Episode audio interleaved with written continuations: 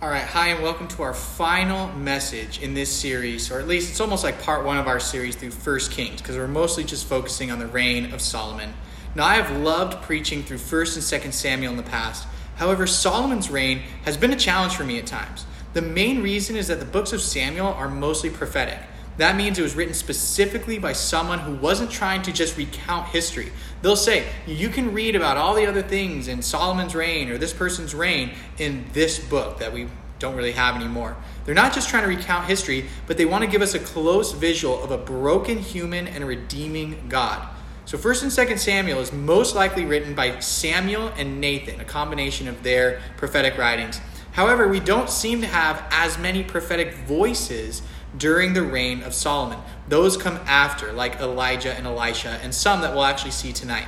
However, those earlier and later prophets have messages for us woven into this greater narrative that connect to Solomon. So I actually want us to go back in time a little bit. We're going to kind of do a little flashback, a little prequel in 2 Samuel uh, chapter 20. This is in verses uh, 41, and it's actually going to go all the way to chapter 21. Uh, this is uh, around the time when King David uh, had just the, the, the rebellion that his son Absalom started had just ended. Absalom had died, and David was sort of reconciling or trying to reconcile the kingdom with his men. And there's sort of this fight that happens that is kind of going to show the divided nature of the kingdoms of Israel and Judah, which were more or less united at the time. It says this Soon all the men of Israel were coming to the king and saying to him, Why did our brothers, the men of Judah steal the king away and bring him to his household across the Jordan together with all his men. It says, All the men of Judah answered the men of Israel. Notice the, the difference there, where it's talking almost like two different people groups. Men of Judah answered the men of Israel, We did this because the king is closely related to us. Why are you angry about it? Have we eaten any of the king's provision? Have we taken anything for ourselves? Then the men of Israel answered the men of Judah. We have 10 shares in the king. They're talking about how there's 10 tribes of them. We have 10 shares in the king, so we have a greater claim on David than you have. Why then do you treat us with contempt? We're going to put a pin in that because it'll come back, I promise, at the end of this. Later on, they say, Weren't we the first to speak to bringing him back as king? But the men of Judah pressed their claims even more forcefully than the men of Israel. Now, a troublemaker named Sheba, son of Bichri, a, Benjamite, happened to be there. He sounded the trumpet and shouted, We have no share in David, no part in Jesse's son. Every man to his tent, Israel. So all the men of Israel deserted David to follow Sheba, son of Bichri. But the men of Judah stayed by their king all the way from the Jordan to Jerusalem. And Sheba would, he, you know, this is um, kind of summarizing. Afterwards, he would go on to lead this whole rebellion, and Joab would, you know, have to more or less take care of it. But the thing I want us to know there, or to see there, is something hiding in plain sight. Is that there's always been this slight fracturing of a divided kingdom between Israel, the ten tribes of Israel, and the tribe of Judah. And there are even inklings of this during the war between the house of David and the house of Saul, even earlier. The northern tribes of Israel, about 10 of them, followed Saul, and David had only the tribe of Judah, though that was one of the largest. And even during David and Solomon's so called united monarchy, there is still trouble that they thought they stamped out, but would later play out when Solomon died. Now, what this shows us is that often things blow up uh, out of the blue. But those things might seem like they're blowing up out of the blue when in reality they have been brewing for a long time. You know, recently my wife Gracie and I watched uh, this movie, The Big Short, about the 2008 financial crisis. And it follows three groups of people who all notice around the same time that the housing market at the time was essentially this house of cards that was about to collapse. And so they're trying to, you know, search for the cause of how could this have happened? How could it have been, you know, that they allow all these problematic things to happen that would lead to the house of cards collapsing. And as they're searching for that, it was all these little things along the way, like approving loans for people who couldn't afford it, then labeling those as safe loans, and then kind of bundling them together and all these kinds of securities and stuff. And there was this lack of oversight um, with the government, with these different ratings agencies. It was a problem that had been brewing for almost a decade. And though there were a few people who raised the alarm, no one wanted to listen to them until it all fell apart. Let's get even more personal. Maybe you try to take your parents' criticism in stride, or you ignore something rude that your friends keep doing. Maybe you're trying to please everyone, but you're really just bottling it up. All these little cuts. You bottle it up only to have it explode down the line.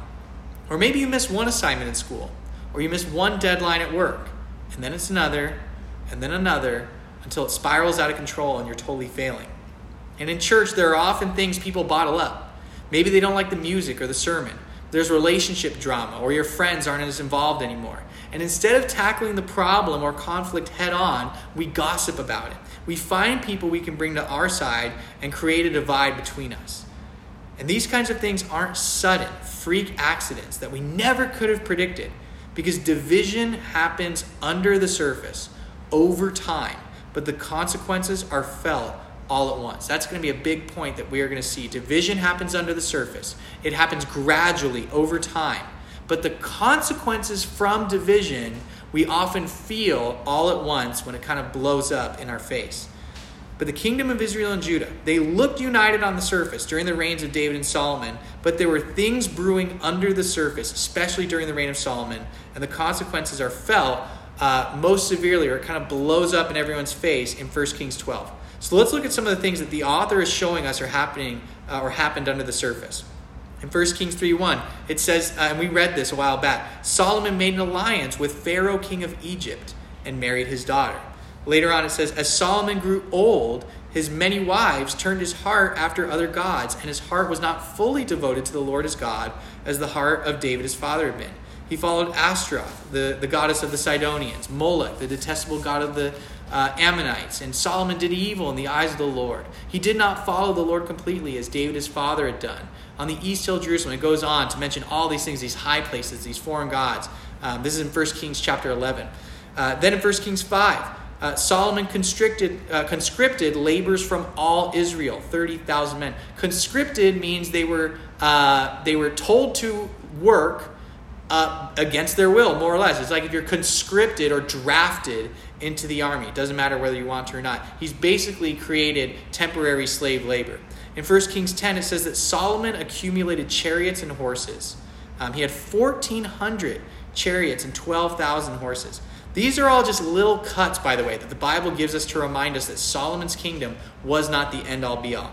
We heard a few weeks ago that all of this was in direct opposition to everything Moses commanded concerning kings. So, why were the kings given commands like not to trust in chariots or allow slavery? Like, well, well who cares about chariots or horses? Why is that a big deal?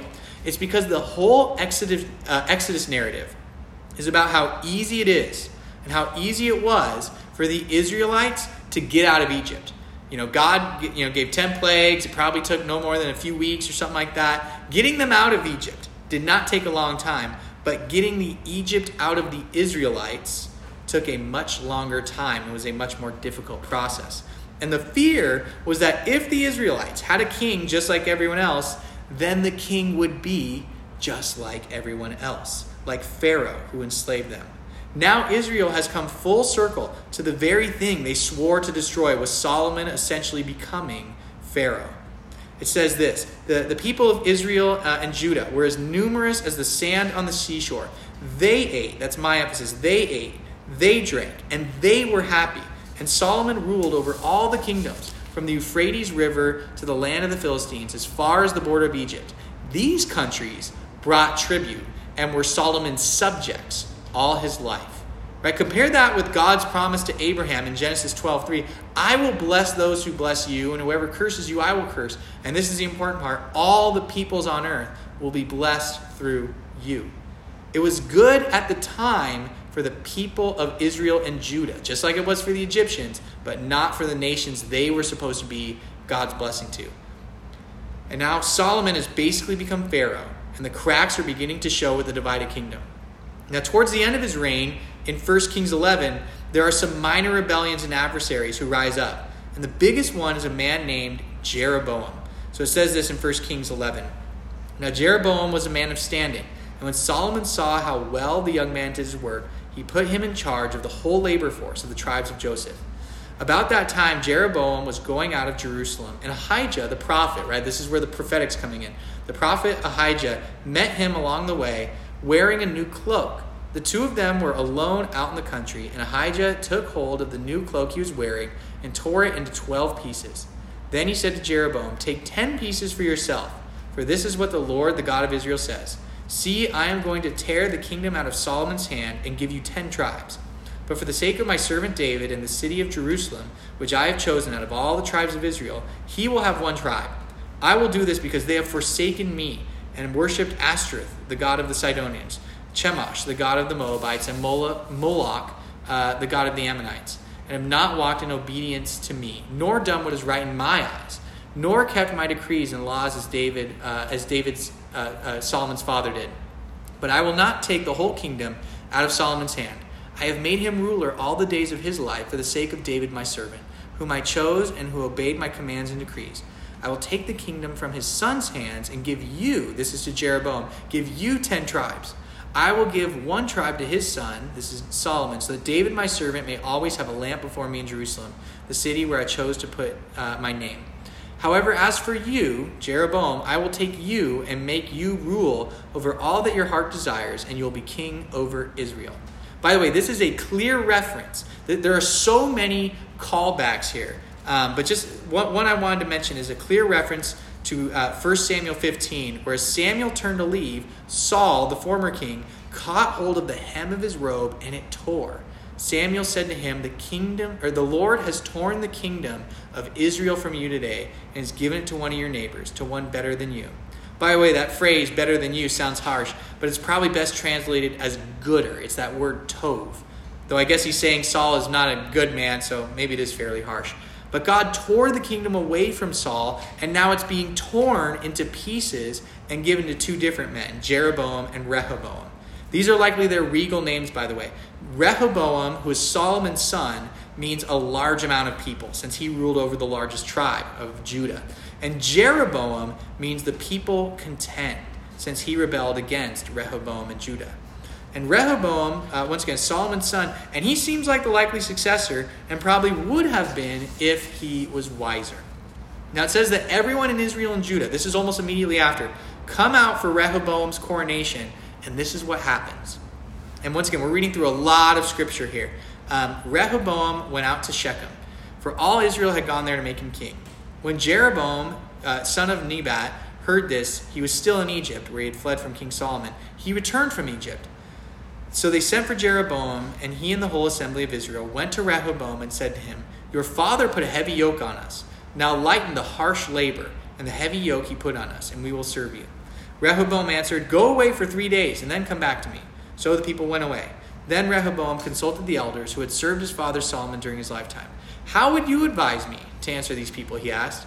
They replied, If today you will be a servant to these people. Notice, if you will be a servant, not they your slaves, like Pharaoh. Uh, if you will be their servant um, uh, to these people and serve them and give them a favorable answer, they will be your servants. But Rehoboam rejected the advice the elders gave him and consulted the young men who had grown up with him and were serving him.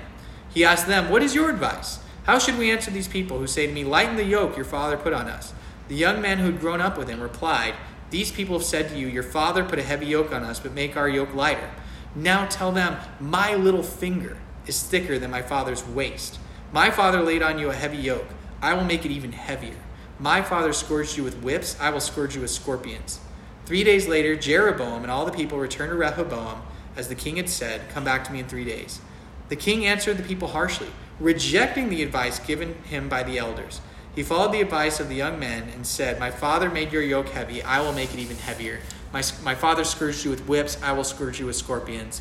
So the king did not listen to the people, for this turn of events was from the Lord, to fulfill the word the Lord had spoken to Jeroboam, son of Nebat, uh, through Ahijah the Shilonite. When all Israel saw that the king refused to listen to them, they answered the king, What share do we have in David? Remember, we put a pin in that, right?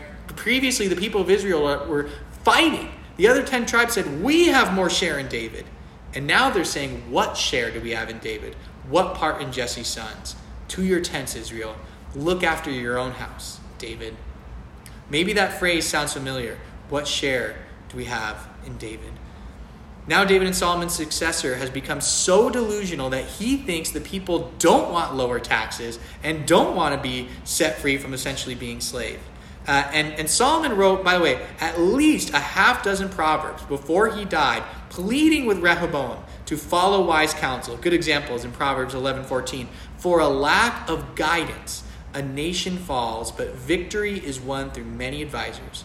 Rehoboam goes not to his father's wise advisors who helped him lead one of the most prosperous kingdoms. Instead, he goes basically to his frat bros who egg him on, saying, My little finger is bigger than my father's waist. That's actually a softening of the literal Hebrew here, which is for loins. Right? First Kings is actually full of these kinds of harsh words where Rehoboam is literally making a dick joke about his dad, saying, My little finger is thicker than.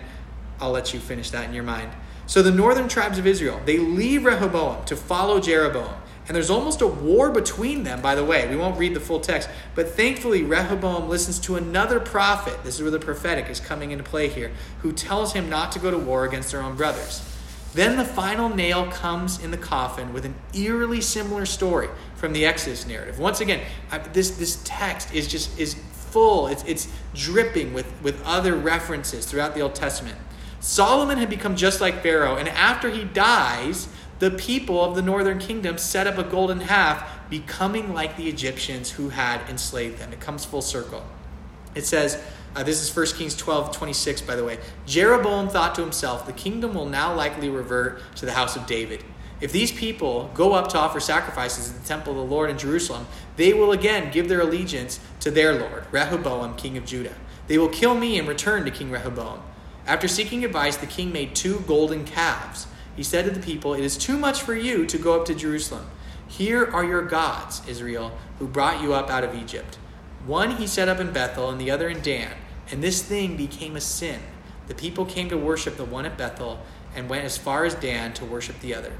This chapter acts like a bookend to the Exodus narrative. The people of Israel have been given the word of God, inscribed on two stone tablets, the law of Moses, and even allowed to have a king, even though God was supposed to be their king. There were times they followed God wholeheartedly. We talked about that with the cycle of the judges. But now at least half of them have become just like the Egyptians over 400 years later. And Rehoboam is clearly not much better. Of all the terrible things each of the kings we looked at did Saul, David, Solomon, now Rehoboam the one thing that sets David apart is that he did not tolerate worshiping other gods. Don't get me wrong, he committed major sins and was incredibly flawed, but he almost always, at least that I could find, turned his heart back to God and God alone in repentance. And we went through a huge chunk of the Bible tonight, right? We've read, this might be the most scripture I've ever read in a sermon. And the main things we've seen are this, right? If you've fallen asleep or you know haven't been paying attention, here's kind of what it distills down into. Division happens under the surface, right? All these things were happening under the surface gradually over time, but the consequences are felt now. It all blows up, especially in 1 Kings 12.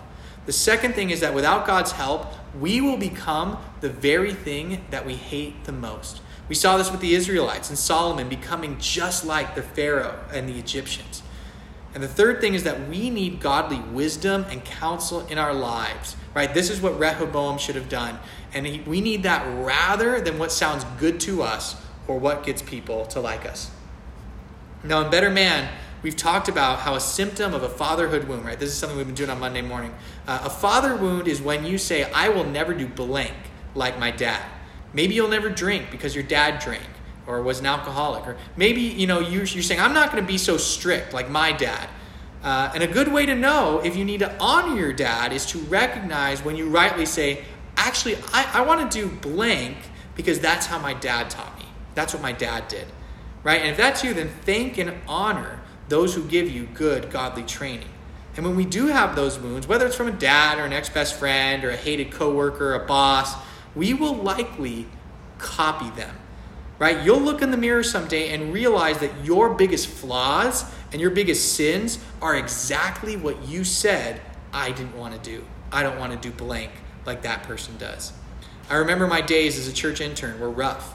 I had a really cynical view of church interns that, that they're often just cheap, exploited labor rather than getting practical hands on experience. It made my experience seem all that much worse. And I'd like to think that I did a good intentional job, let's say with Taylor Bramwell, who's our summer intern.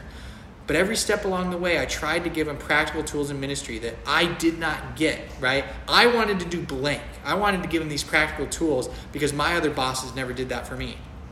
Yet in the past, I found myself treating them like my lackey, or just plain neglecting them, or not having time for them. I still struggle with appreciating volunteers well, and I, and I confess, you know, one thing I'm not doing well now is I need to pour into our leadership team better and appreciate the people who put their heart and soul into this. A good example is Jesus Torres, who's been leading our worship so well. See, I've become like the Egyptians. Those pastors, I, have become like them who exploited me as an intern and kicked me to the curb uh, so they could, you know, say, "Oh, look how we're raising up the next generation." You know, they, they, like people just want interns to say, "Oh, look how we're training them up and raising up the next generation," and then we kick them to the curb after a year and try to get another one. When really, I was no better off. Now, at the very least, I have some appreciation that they were probably doing their best, just like I am, but they get caught up with the busyness. I get caught in a lack of intentionality that results in being a lackluster boss or a lackluster pastor. And the solution is actually very simple, but it is a difficult process, like getting the Egypt out of the Israelites. There's no magic bullet. No, wow, other pastors hate him. This pastor has one simple trick to greatness. Here are three things to expect when getting the Egypt out of us and to become the godly men and women that we want to become and that God is, is trying to create us into. Here's the thing number one, it takes time. One of the saddest things is that sometimes what you need most to accomplish a goal or grow in something is time. 10,000 hours of playing guitar might not make you the best guitar player if you're not musical, but even the best musicians need to put in the time to practice scales, to put the time in to develop their talent.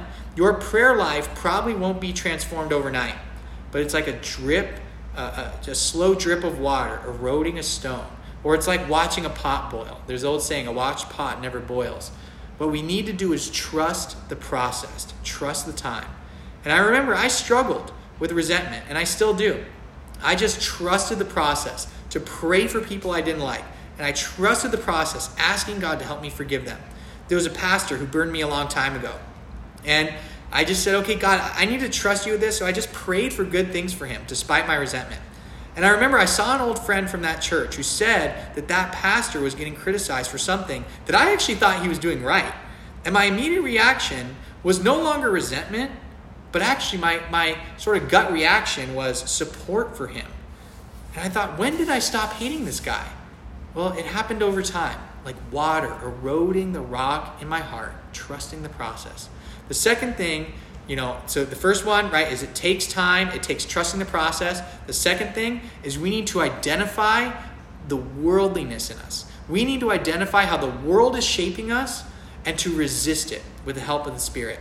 Part of that process is developing self awareness, right? This isn't self consciousness to feel bad about yourself. It's when you watch TV or a movie, you ask and you be intentional to say, How is this shaping me? What are the ways of the world that this is forming in me? A while back, I had to really cut back on certain sites like Facebook, Reddit, Twitter. I started to realize that it's just a bunch of keyboard warriors. It's people, a lot of times young people, who have nothing better to do than argue with people online all day. It was forming me to doom scroll rather than be content in God, to seek hope in politics rather than trust in God's sovereignty. Right? So that's that's me identifying that, that that's it's not shaping something godly in me, it's shaping something worldly in me and I had to resist it and, or just cut it out with the help of the Spirit. That's number two. The third and final thing is this it's going to take transformation through God's Word. Right? So that we've, we're identifying the problem that the world, you know, is, is doing or that the world is forming in us, and we're, we're resisting it with the help of the Spirit. But ultimately, we need to go to the next step, which is transformation through God's Word. Because God's Word is living and active. It always has been. It's our true north. And the ways of the world are forming rocks in our heart. But the Word of God is like water that can slowly, with time or with enough pressure, blast through our hard hearts. Right? Those three things, nothing I've mentioned is super revolutionary. I'm not trying to reinvent the wheel here, but to tell us that we need to persist in these things. That, that it's a very simple, it's a relatively simple process, what I've just described, but it's difficult. It takes time. but ultimately it's worth it in the end.